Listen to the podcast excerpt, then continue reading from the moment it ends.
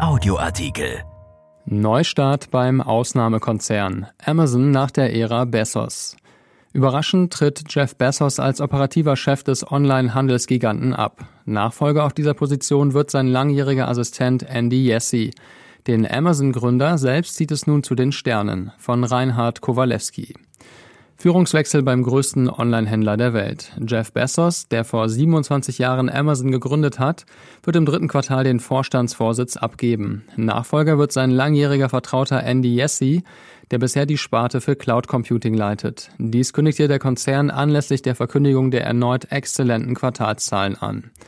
Bezos hat allerdings nicht vor, sich auf das Altenteil zurückzuziehen. Als wichtigster Aktionär des Konzerns wird er weiterhin den Verwaltungsrat führen.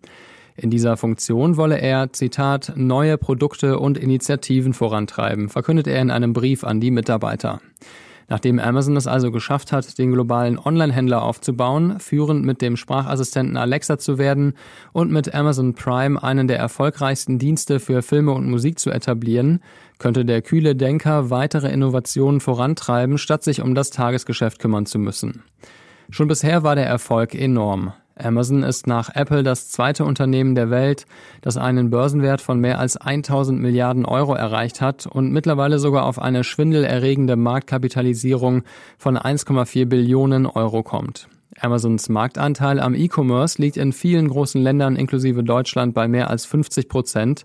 Der Jahresumsatz 2020 erreichte 387 Milliarden Dollar, wobei ein Gewinn von 21 Milliarden Dollar hereinkam. Allein im vierten Quartal gelang auch wegen des E-Commerce-Booms während der Corona-Krise ein Umsatzplus von 44 Prozent auf 125,6 Milliarden Dollar. Die Belegschaft stieg im vergangenen Jahr um 500.000 auf 1,3 Millionen Menschen. Amazon ist in jeder Hinsicht ein Ausnahmekonzern, sagt der Unternehmensberater Holger Neinhaus von der Düsseldorfer SMP AG. Insbesondere der Perfektionismus und die Entschlossenheit beim Vorantreiben neuer Ideen ist ungewöhnlich. Den Rücktritt als Chef will Jeff Bezos nutzen, um mehr Zeit in Projekte außerhalb des Unternehmens zu investieren. Ich hatte noch nie mehr Energie. Es geht hier nicht darum, in Rente zu gehen, schreibt er. So will er sein Raumfahrtunternehmen Blue Origin vorantreiben, das er schon im Jahr 2000 neben Amazon gegründet hat und bei dem 1500 Mitarbeiter gemeinsam mit der NASA eine Mondlandung planen. Eine Mission zum Mars hält er dagegen im Gegensatz zu Tesla-Chef Elon Musk für unrealistisch. Dieser hatte ihn jüngst beim Ranking als reichster Mann der Welt abgelöst, wo Bezos mit 197 Milliarden Dollar nur noch auf Platz zwei hinter Musk liegt, der hat 208 Milliarden Dollar. Bezos möchte sich auch um seine Stiftungen kümmern, zu dem der Earth Fund gehört, mit dem er 10 Milliarden Dollar in den Kampf gegen den Klimawandel stecken will.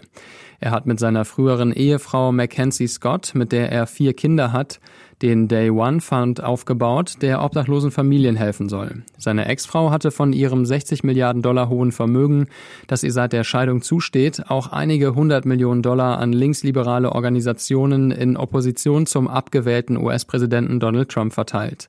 Auch Bezos engagiert sich auf der progressiven Seite der USA. Er hat die Hauptstadtzeitung Washington Post gekauft und ihr den Rücken gestärkt, als die Redaktion wegen ihrer kritischen Berichte immer wieder von Trump angegriffen wurde. Ich spüre große Leidenschaft, wenn ich daran denke, welche Bedeutung diese Organisationen noch haben werden, schreibt Bezos jetzt.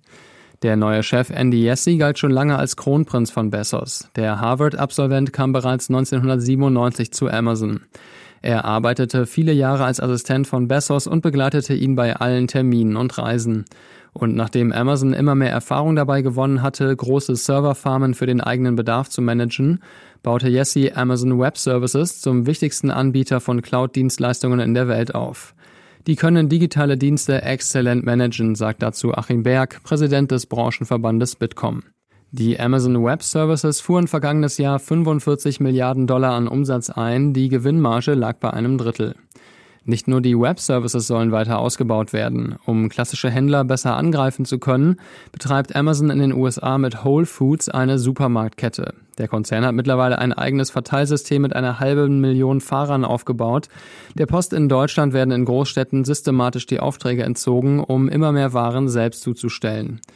Amazon ist auch einer der wenigen Konzerne, dessen Wachstum so groß ist, dass er künftig zwei Hauptquartiere haben wird. In Seattle an der US-Westküste dominiert das Unternehmen bereits ganze Stadtteile. Nun wird in der Nähe der US-Hauptstadt Washington an der Ostküste ein zweites Headquarter aufgebaut.